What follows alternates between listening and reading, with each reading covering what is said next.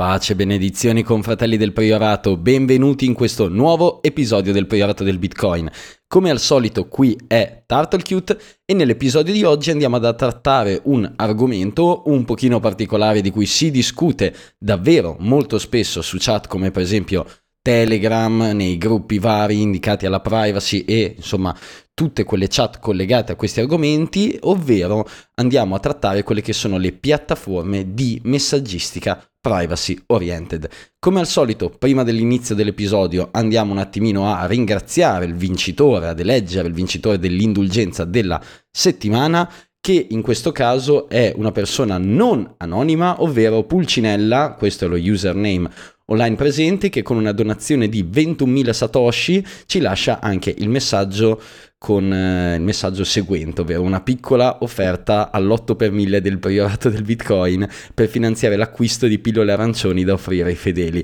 Grazie confratello Pulcinella, hai vinto l'indulgenza della settimana. Ragazzi, come al solito, questo è un progetto di divulgazione totalmente gratuito. Se vi piace ascoltare il priorato del Bitcoin, se lo ascoltate ogni settimana, pensate che sia un podcast valido, una fonte di informazione che vi aiuta e vi segue nella vostra vita quotidiana su argomenti come Bitcoin, privacy, sicurezza informatica, tutto il mondo della privacy Android, eccetera, valutate di fare una donazione presso priorato.org. Lì si accettano donazioni Lightning, se effettuate la più grande della settimana vincete anche l'indulgenza, ovvero il premio che vi libera da tutti i vostri peccati, altcoin e shitcoin in questo mondo e se poi vi piace particolarmente eh, questo progetto potete anche supportarlo utilizzando il codice Tartaruga su Relay, una piattaforma di acquisto Bitcoin no KYC, e su, eh, usando il codice referral su Bitcoin Voucher Bot, ovvero semplicemente andando nella descrizione di questo episodio, se aprite il link corrispondente a Bitcoin Voucher Bot poi tutte le volte che acquistate donate qualche satoshi al priorato, semplicemente una parte delle fee che pagate normalmente vanno semplicemente redirette a me. Questo è un pochino tutto, su dona.priorato.org potete anche trovare il merchandise del podcast e mi raccomando vi costa davvero due minuti, lasciate una recensione su Spotify o Apple Podcast. Davvero è gratuito, ci mettete un secondo e aiutate il podcast ad arrivare a nuove persone in modo che la community di tutti gli interessati a privacy e Bitcoin possa crescere finalmente, dato che siamo purtroppo una piccola nicchia. Detto questo vi lascio alla sigla.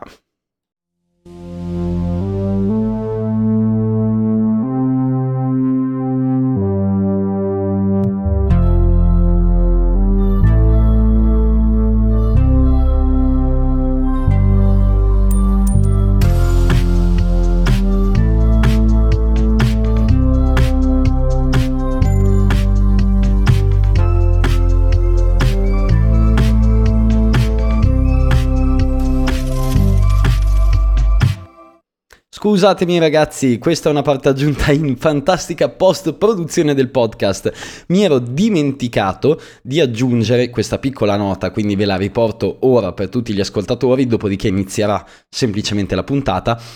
28 luglio, quindi venerdì 28 luglio, sarà inaugurato il Satoshi Spritz Savona, quindi un nuovo Satoshi Spritz in giro per l'Italia. Ho dato conferma della mia partecipazione, quindi sarò presente il 28 luglio a Savona esiste anche un gruppo Telegram, quindi chiocciola Satoshi Spritz trattino basso Savona. Se volete passare il 28 luglio, se siete della zona, se non siete della zona ma volete intraprendere il viaggio della speranza verso questo luogo sperduto dell'Italia, vi voglio bene cari Liguri, potete venire il 28 luglio. Ci troveremo lì la sera per fare aperitivo in un locale che dovrebbero aver orange pillato i ragazzi locali per accettare Satoshi, quindi semplicemente se vi va di fare un giretto detto, se siete della zona, passate assolutamente ed entrate nel gruppo Telegram Satoshi Spritz Savona. Vi lascio qua sotto nelle note dell'episodio il link per entrare. Detto questo, vi lascio la puntata. Scusate!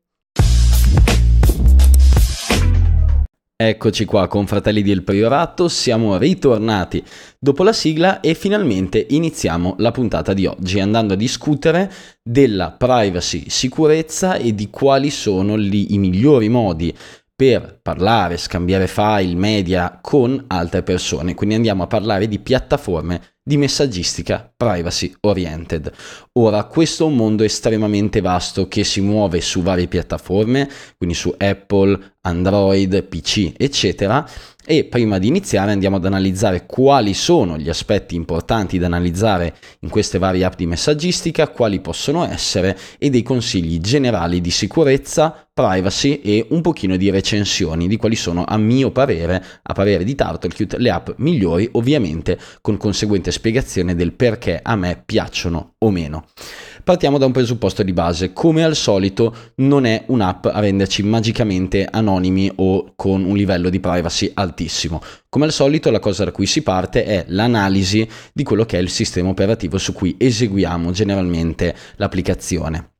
Quindi, come al solito, ovviamente se io uso un'app con un alto livello di privacy che funziona sotto Tor su per esempio un telefono Android degooglato oppure su Linux, ovviamente avrà un livello di privacy che è migliore rispetto a una persona che per esempio la sta utilizzando su iOS eh, o una persona che la sta usando in un telefono con i Google Play Service installati. Questo perché ovviamente se l'utente fa per esempio un copia e incolla, ecco che nonostante l'app sia un uh, applicativo che cerca di garantire un certo livello di privacy, ecco che comunque se il sistema operativo di base su cui essa è installata è in parte fallato dal punto di vista di sicurezza o privacy, eventualmente cose che ne so, la copia di un messaggio va nella clipboard del telefono e questa viene condivisa con per esempio Google Play Service o i vari sistemi di iOS. Quindi Comunque il sistema su cui andiamo ad installare l'applicazione va in parte a eh, garantire, migliorare o minare il livello di sicurezza privacy che possiamo raggiungere su di essa. Non solo, essendo un'app di messaggistica un software in cui si eh, interagisce con altre persone, quindi un'altra persona all'interno di una chat o più singole entità all'interno di un gruppo, ecco che la privacy in questo contesto va anche relazionata al numero e alle altre persone presenti in questa app di messaggistica, ovvero se io sto messaggiando con un'altra persona, io ho un setup di privacy perfetto, bellissimo, sotto Tor su un sistema open source e invece la controparte messaggia in un profilo ClearNet collegato alla propria identità su una piattaforma come iOS, ecco che comunque in parte il livello di privacy è eh, rovinato o deteriorato, quindi bisogna sempre analizzare all'interno del, cont- del contesto dell'app di messaggistica anche le controparti con cui stiamo messaggiando. Ora andiamo a vedere un attimino quali saranno gli aspetti che andremo ad analizzare di questi vari software. Quali sono, a mio parere, le cose da analizzare e guardare quando si parla di messaggistica online? Prima di tutto, all'interno dell'applicazione che utilizziamo, io andrei ad analizzare se è un software, quindi un semplice applicativo open source, un protocollo libero sviluppato da un gruppo di utenti, oppure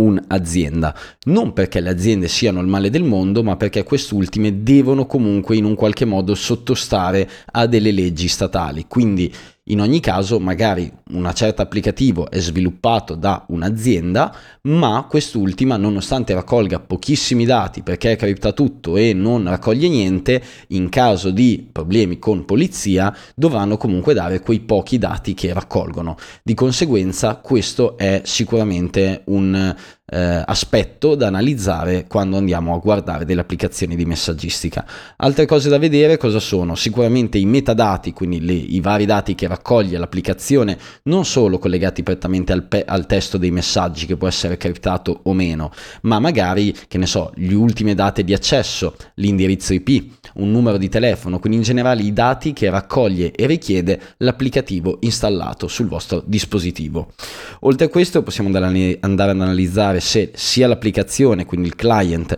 sia il server, quindi eventualmente se un'azienda il backend che gestisce tutti gli scambi di messaggi, se è open source o meno, se è centralizzato o decentralizzato e poi un aspetto non direttamente collegato alla privacy ma più alla comodità d'uso sono il numero di utenti che utilizza questa piattaforma perché ovviamente più è alto più è facile trovare una persona che sarà disposta ad utilizzare questo applicativo e anche qual è in generale la UI UX quindi l'esperienza d'uso la grafica quanto è bella e comoda da utilizzare l'applicazione suddetta. Andiamo ora a guardare alcune best practice per comunque garantirci il miglior livello di privacy all'interno di queste applicazioni di messaggistica per poi andarle a prendere singolarmente, andare a vedere quali sono le cose che mi piacciono o meno. Allora, la maggior parte di questi applicativi vi richiede un qualche modo di fare un login all'interno dell'app e inoltre sicuramente raccoglie dati come indirizzo IP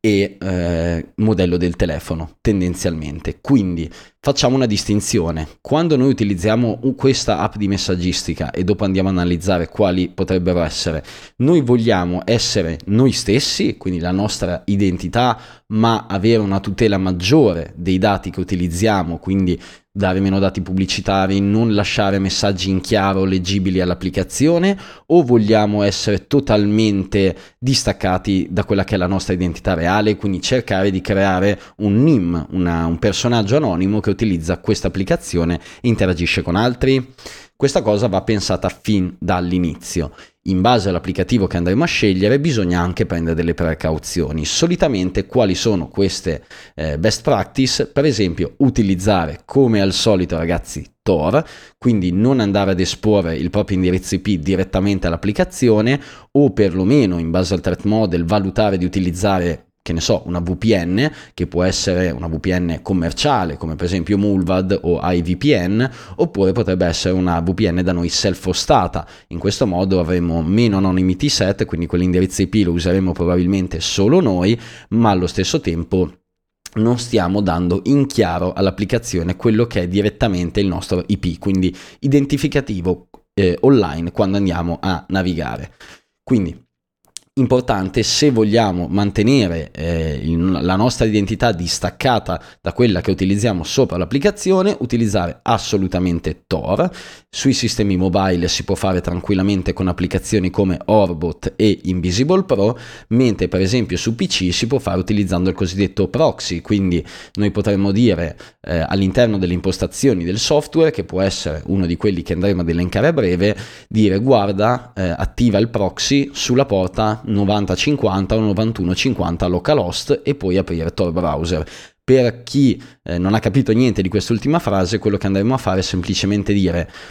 attivando il proxy e mettendo localhost 2 punti 9050 o 9150 e dire guarda il traffico internet di questa applicazione voglio che tu lo fai passare sulla porta presente all'interno del mio computer 9050 o 9150 quindi 9050 o 9150 che so, eh, solitamente è corrispondente al protocollo Tor. Di conseguenza se noi abilitiamo il proxy e, e basta, l'applicazione non riuscirà a comunicare con internet. Se noi abilitiamo il proxy e apriamo per esempio Tor browser o avviamo un demone Tor, quello che succede è che l'applicazione troverà nella porta 9050 in esecuzione Tor e farà passare tutta la rete attraverso questa porta. In questo modo andremo a proteggere quello che è il nostro indirizzo IP dalla eh, software, quindi dall'eventuale azienda dietro l'app di messaggistica o da chi riesce a capire dati da essa.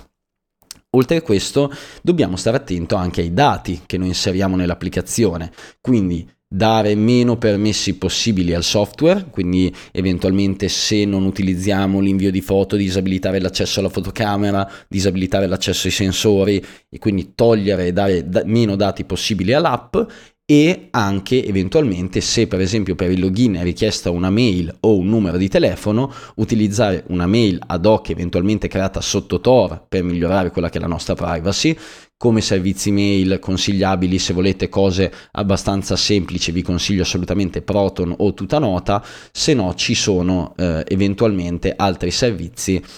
che vi permettono di creare email sotto Tor con delle politiche magari di privacy che possono piacere di più, di cui però è un pochino più difficile avere l'accesso, come per esempio RaiseUp, esiliati.org, coc.ly, eccetera, eccetera. Ce ne sono vari. L'importante è non usare una email creata con il nostro indirizzo IP e collegata a noi. Se invece si parla di numeri di telefono, un'alternativa potrebbe essere utilizzare SMS for SATS, che è un servizio online che vi permette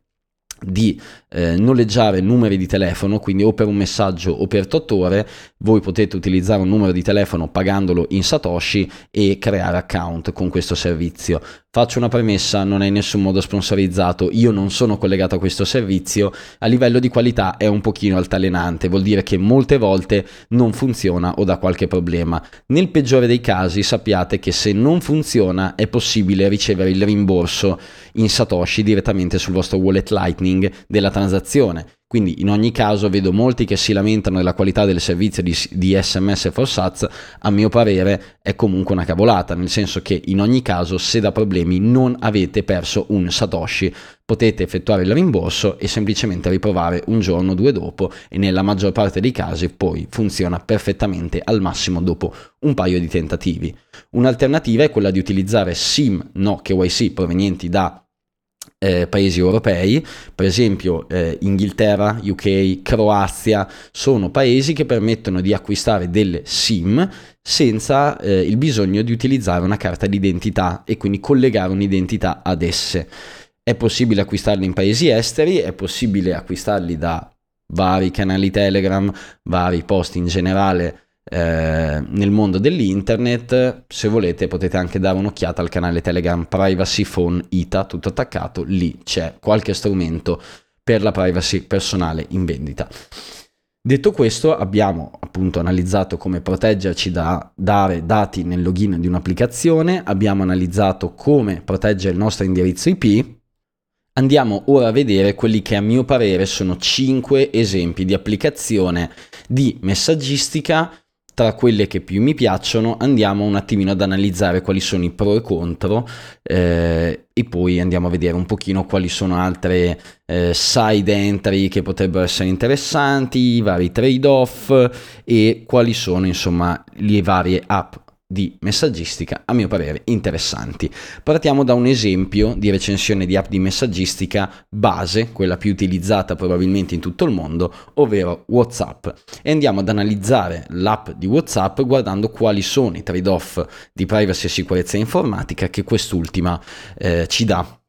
Prima di tutto WhatsApp ha la chat criptata, ma con le chiavi generate e detenute sui server di WhatsApp americani. Quindi, qual è per esempio il problema della criptazione all'interno di WhatsApp? È che è una criptazione finta, cioè funziona fino a quando abbiamo un attaccante esterno, per esempio un hacker sul nostro wifi di casa che prova ad intercettare i messaggi eh, della chat WhatsApp, ma non funziona in caso di eh, richiesta dati da parte della polizia, in quanto basta che la società WhatsApp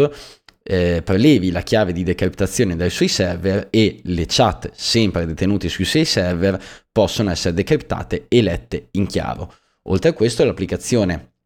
per essere installata richiede il numero di telefono, quindi un identificativo della nostra eh, identità praticamente se non seguiamo delle varie guide di privacy come quella detta prima per utilizzare numeri alternativi e eventualmente utilizzare Tor, inoltre raccoglie tutti i tipi di metadati presenti all'interno eh, del vostro telefono che voi fornite all'app, quindi raccoglie perfettamente tutti i contatti, raccoglie tutti i vostri dati come per esempio orari di login, orari in cui fate accesso e logout, tutti i dati collegati ai vostri messaggi, quindi quando lo visualizzate, quando rispondete, quanto state online, eccetera. L'applicazione è closed source, il server è closed source e quindi è un classico esempio di applicazione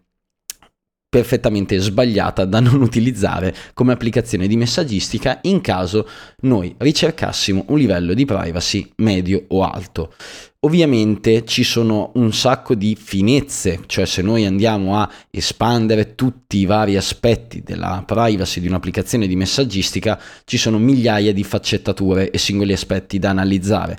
Vi consiglio un piccolo sito online, si chiama securemessagingapps.com, lì potete vedere una piccola comparazione fra alcune app di messaggistica, andando a vedere tantissimi aspetti analizzati, quali sono i vari pro e contro e il grado di eh, diciamo come rispettano o non rispettano il, la piccola sfaccettatura, quindi il singolo aspetto dell'applicazione e su questo sito ne vengono confrontate varie. Passiamo ora per esempio a una recensione di Telegram.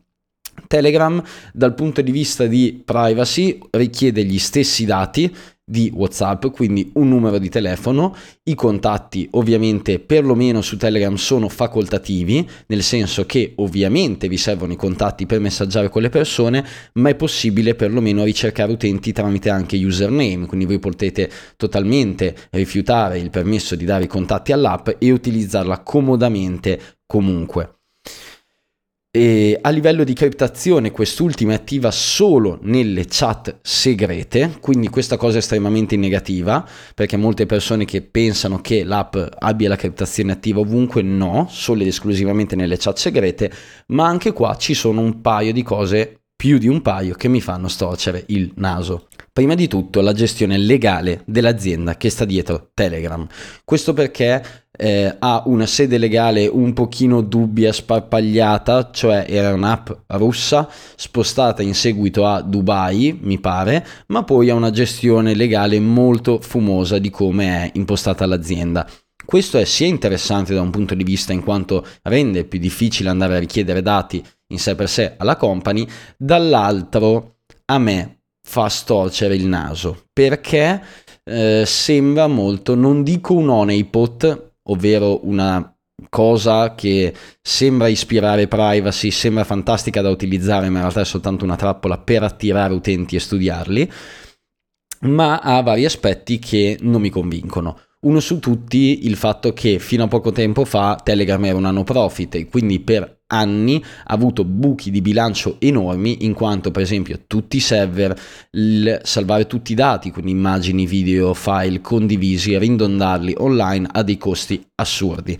Questo vuol dire che Telegram per 6-7 anni è andata in negativo di centinaia di milioni di euro ogni anno e era una società no profit che si sosteneva su donazioni volontarie. Questa cosa mi puzza molto personalmente. Al momento Telegram ha poi eh, cambiato un po' modello di business introducendo Telegram Premium che però non so realmente quanto possa coprire questi costi. Quindi a me personalmente la struttura legale non convince molto eh, in quanto mi sembra un po' una cosa fumosa che potrebbe essere interessante dal punto di vista di privacy ma allo stesso tempo essere usata anche per invece raccogliere dati sugli utenti. L'unica nota positiva rispetto a WhatsApp è che la censura per quanto presente è un po' meno forte su applicazioni come Telegram rispetto che WhatsApp. Altra cosa che fa storcere molto il naso è il tipo di crittografia utilizzato all'interno dell'app. Infatti gli algoritmi crittografici vengono definiti sicuri dopo decine di anni di utilizzo, dopo 20-30 anni. Cioè, noi abbiamo un algoritmo che mette in sicurezza dei dati, cripta dei dati. Per essere sicuri che quest'ultimo sia davvero sicuro, sia davvero non craccabile, bucabile, servono decine di anni di test di utilizzo da parte di una larga parte dell'utenza.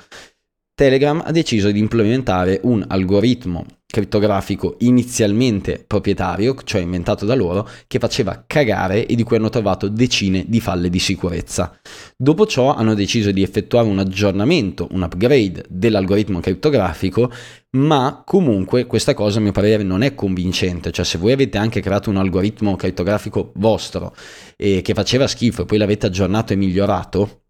non capisco comunque il perché utilizzare comunque alla base un algoritmo crittografico inventato da voi. Esistono decine di ottimi algoritmi crittografici con alta sicurezza testati per anni e tutti open source gratuiti da utilizzare, non vedo perché una piattaforma debba investire soldi per sviluppare un algoritmo proprio di criptazione quando poi i benefici che ne ha sono più o meno nulli e invece comporta dei costi, quindi una cosa non logica dal punto di vista dell'azienda e quindi personalmente nemmeno questo aspetto di Telegram mi convince particolarmente. Quindi, risultato finale su Telegram, facciamo una piccola recensione.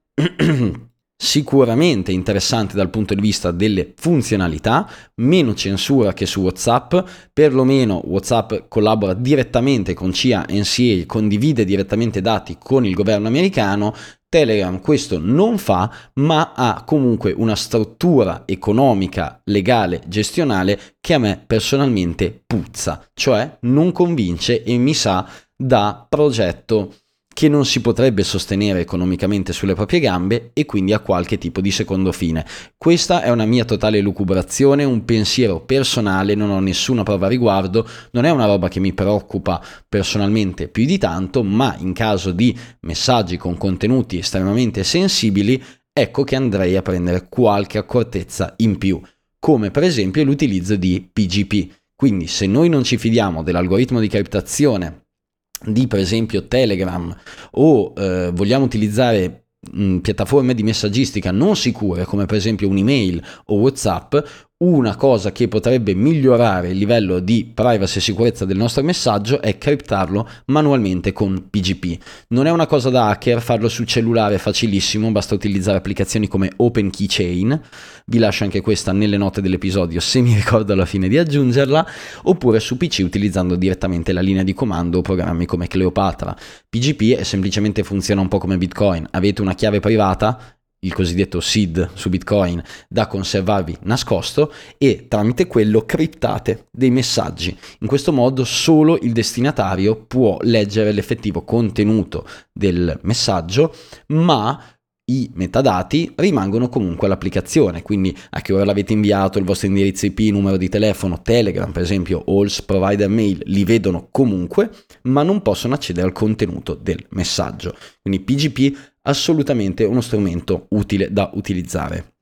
Se volete esiste anche un fork di Telegram chiamato Necogram X, Neco X, che è una mod di Telegram sempre open source basata su Telegram FOSS, che, quindi la versione in Telegram open source, che eh, ha già integrate alcune funzioni collegate a PGP, quindi se voi avete Open Keychain collegato nel vostro telefono, nelle impostazioni potete collegarlo a Necogram X e vi semplifica un pochino il processo di inviare e ricevere messaggi criptati con PGP sopra eh, diciamo questa piattaforma. Quindi per fare un piccolo riepilogo, nemmeno Telegram ci convince esattamente molto come piattaforma dal punto di vista della privacy. Anche qua, SMS for SAT si può creare un account, si può fare andare sotto Tor, ma come al solito a livello di sicurezza e privacy generale, ecco che personalmente non mi convince particolarmente. Andiamo ora invece a vedere alcune applicazioni e software più interessanti. Uno su tutti, Signal. Signal è eh, forse dal mio punto di vista il miglior compromesso tra usabilità e comodità e privacy e sicurezza dei dati che generalmente è presente online. Nello specifico Signal è di un'azienda, un'azienda nello specifico americana, quindi sotto questo punto di vista assolutamente non è che ci ispiri dal punto di vista sicurezza e privacy e ha un grosso lato negativo, ovvero ci richiede un numero di telefono. Oltre a questo però Signal è estremamente interessante perché se Telegram era open source lato client ma non server, Ecco che Signal è open source sia lato client sia lato server, quindi abbiamo una trasparenza sul funzionamento dell'applicazione. I eh, messaggi sono criptati con un algoritmo di cifratura a mio parere sicuro, quindi per questa volta un algoritmo valido e non solo l'applicazione per come è strutturata limita estremamente la condivisione dei metadati con eh, Signal stessa, quindi con l'azienda dietro questo protocollo. Quindi qual è il concetto di Signal? Offrire un'esperienza utente facile anche per la nonna, è uguale a WhatsApp da utilizzare. Ha un livello di privacy molto maggiore con chat criptate, metadata eh, tendenzialmente bloccati e non condivisione dei file. I dati che detiene l'azienda sono comunque minimali e limitati, quindi al massimo ha i vostri contatti che possono essere comunque non lasciati e vengono nel caso li lasciate salvati, criptati sui server di Signal. E in generale tutte le funzionalità presenti all'interno dell'app puntano e mirano a mantenere un miglior livello di privacy all'interno dell'applicazione, a non condividere dati con l'azienda stessa. Quindi se anche Signal venisse richiesto presso eh, lo Stato americano di rilasciare dei dati, ecco che l'azienda avrebbe poche e niente su di voi se utilizzate best practice come protezione lato rete e numero di telefono non intestato a voi. Quindi a mio parere una soluzione tra le più interessanti in quanto riesce a mettere in simbiosi assieme eh, sia la semplicità d'uso, quindi perfetta anche per la nonna, la mamma, la famiglia, anche però dal punto di vista di privacy, sicurezza e semplicità d'uso. Un'opzione molto molto molto interessante. Esistono, se vi interessa più client, sempre per Signal, come per esempio Molly, che vi permette di avere funzionalità aggiuntive in ambito sicurezza e privacy, dopo sta a voi scegliere quello che preferite in base a ciò che ricercate all'interno dell'app. Nello specifico esiste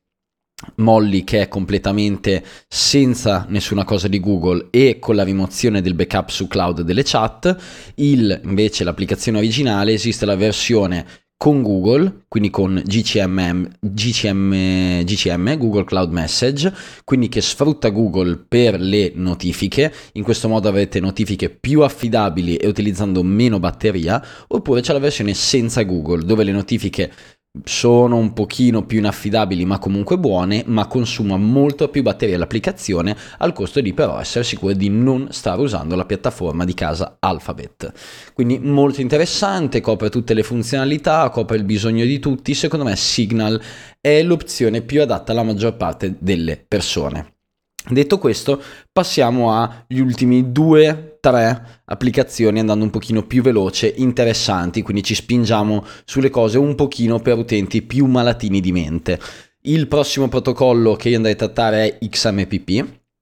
Che cos'è XMPP? È il protocollo base di messaggistica su cui si fondano quasi tutte le applicazioni che abbiamo citato fino ad ora, ovvero sia Signal, che WhatsApp che Telegram si basano su XMPP, quindi un protocollo di scambio di messaggi libero e open source, poi modificato da queste varie applicazioni, ma noi volendo possiamo utilizzare anche direttamente il software originale XMPP, che dal punto di vista di privacy è estremamente interessante.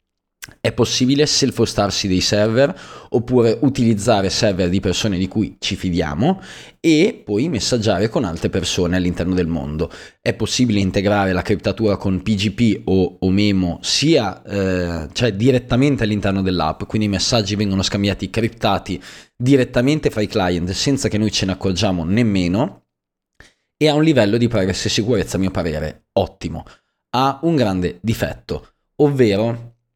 è scomodo da usare, è una merda da usare, nel senso che eh, se criptate le eh, chat con PGP ogni volta che un utente entra in un gruppo è un casino, quando scambia, se avete lo stesso account da PC a telefono si incasina di continuo, non è semplice da usare per le persone, se comunque queste si devono iscrivere a un server non loro si torna sempre un pochino nel tempo a centralizzare e a tendere verso un server unico e come per tutti questi applicativi c'è sempre il super nerd smanettone nell'angolino che si stanno a fare le seghe fra di loro in quattro, sono gli unici quattro stronzi che usano XMPP e dicono ah è facilissimo farsi un proprio server, basta utilizzare Uno-host e ovviamente la persona normale non sa neanche che cazzo sia Uno-host e quindi il risultato finale di XMPP che è stato utilizzato come protocollo di base per altre app e queste altre app lo hanno reso molto più semplice e accessibile modificandolo. Risulta un ottimo software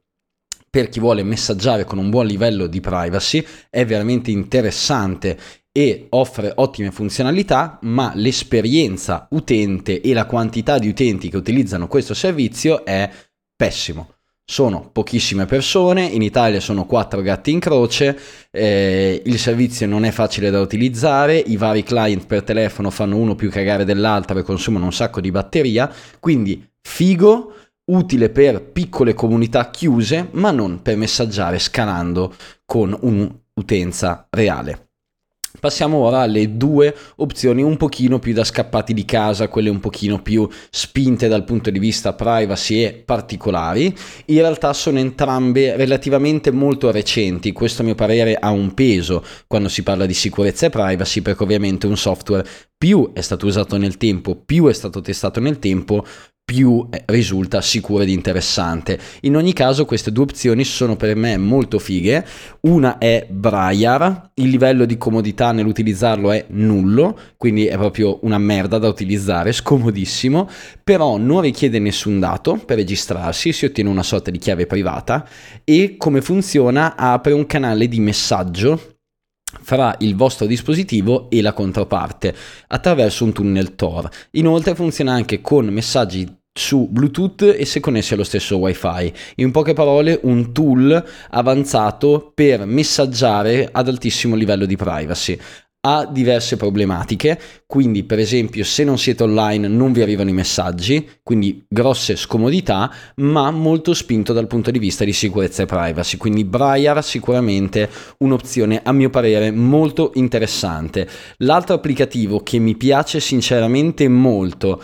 sinceramente ultimamente l'ho disinstallato dal telefono perché purtroppo lo usano relativamente in pochi, ma comunque continuo a monitorare perché reputo molto interessante è sì Simplex. Ne ho anche parlato nel mio canale Telegram Privacy Folder Simplex è un'app di messaggistica nel quale ci sono in poche parole delle sorte di server e se volete potete anche voi self-hostare il vostro, ma eh, questi server sono totalmente ehm, agnostici, non, ignoranti, non conoscono eh, identificativi della vostra app. Quindi quando voi utilizzate Simplex, anche se non avete un vostro telefono, utilizzate server casuali, questi ruotano di continuo e non hanno in nessun modo degli identificativi univoci su di voi che vi rappresentano come client. Voi cambiate continuamente... Ehm, ID eh, che utilizzate e nessun server si può riferire a voi singolarmente in maniera univoca nel tempo. Quindi questo è molto interessante perché permette di sfruttare un'architettura decentralizzata che funziona perfettamente anche sotto Tor, nel quale tutti i client non sono identificabili come per esempio su XMPP attraverso una mail. Non serve nessun dato, semplicemente si è utenti i quali ID cambiano di continuo, ma fra contatti questi rimangono eh, collegati collegati nel tempo, quindi voi sapete sempre come reperire un vostro contatto, invece un server non sa più come ritrovare voi dopo che è passato tot tempo. L'esperienza utente è buona, cioè alla fine l'app di Simplex non è malaccio, anche se ha il solito problema che non supportando in nessun modo eh, le notifiche e il servizio di notifica di Google, questo vuol dire che l'app deve rimanere attiva in background consumando un sacco di batteria e non essendo esattamente affidabile riguardo le tempistiche eh, di consegna dei messaggi, notifiche, eccetera. Quindi è un'opzione a mio parere interessante. Se volete parlare con una persona specifica in una certa maniera potreste fargli scaricare Simplex. Per ora è poco utilizzata, ma a mio parere è un progetto interessante su cui tenere gli occhi. Quindi queste 5 app, 6 app di cui abbiamo parlato, ve le ho messe in ordine a mio parere di privacy e sicurezza facendovi capire un pochino quali sono quelle che trovo più interessanti. Ovviamente ci sono tonnellate di applicazioni alternative, tutte con i loro trade-off. Vi faccio un attimino di esempi di applicazioni che non ho messo in classifica per varie ragioni, perché a me tendenzialmente non piacciono. Per esempio, Trima, un'alternativa a pagamento svizzera di app di messaggistica molto simile a Signal ma peggio sulla gestione di alcune finezze sui dati, quindi è a pagamento, è meno usata, funziona leggermente peggio, fra i due utilizzerei Session. Wicker, una volta veniva usata tantissimo nei forum del deep web, stata creata dalla CIA, acquistata da Amazon, totalmente closed source, inusabile dal mio punto di vista per messaggiare sotto ogni aspetto. Session, molto interessante sul funzionamento, eh, fantastico che non richiede un numero di telefono per essere utilizzata, quindi ottimo, sviluppata però da un'azienda shitcoin, fintamente decentralizzata, azienda con sede in Australia, quindi membro dei Five Eye e pubblicità a mio parere abbastanza ingannevole, nel senso che si fingono iper decentralizzati quando la rete ha quattro nodi in croce di due stronzi e non solo, non tutti i tipi di cose passano in maniera decentralizzata sui nodi, ma anzi i media vengono salvati sui loro server. Quindi anche Session a me non convince. Io nel mio esempio ho portato come eh, varie app, WhatsApp, Telegram, Signal, XMPP, Braille e Simplex. Questo a mio parere è un ordine crescente di privacy e sicurezza all'interno delle app di messaggistica. Ognuno, secondo me, deve scegliere in questa linea qual è il punto in cui trova il miglior compromesso fra usabilità, comodità, privacy e sicurezza fra questi applicativi. A mio parere, quello adatto al 99% delle persone è e rimane Signal e i suoi vari client. Se poi una persona vuole utilizzare delle alternative, applicazioni per sperimentare che possono garantire più privacy, ben venga, è giusto sperimentare, provare, testare, ma non penso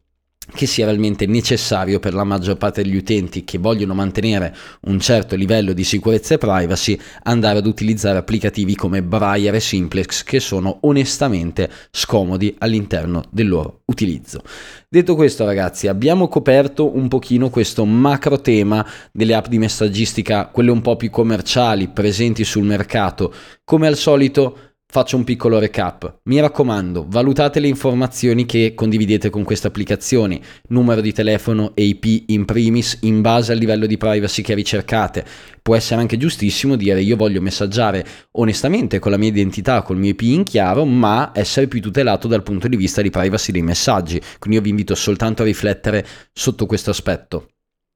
Valutate anche quali sono i trade-off che ricercate di privacy, proteggetevi a 360 gradi, se utilizzate piattaforme non sicure valutate di sfruttare tecnologie di criptazione come PGP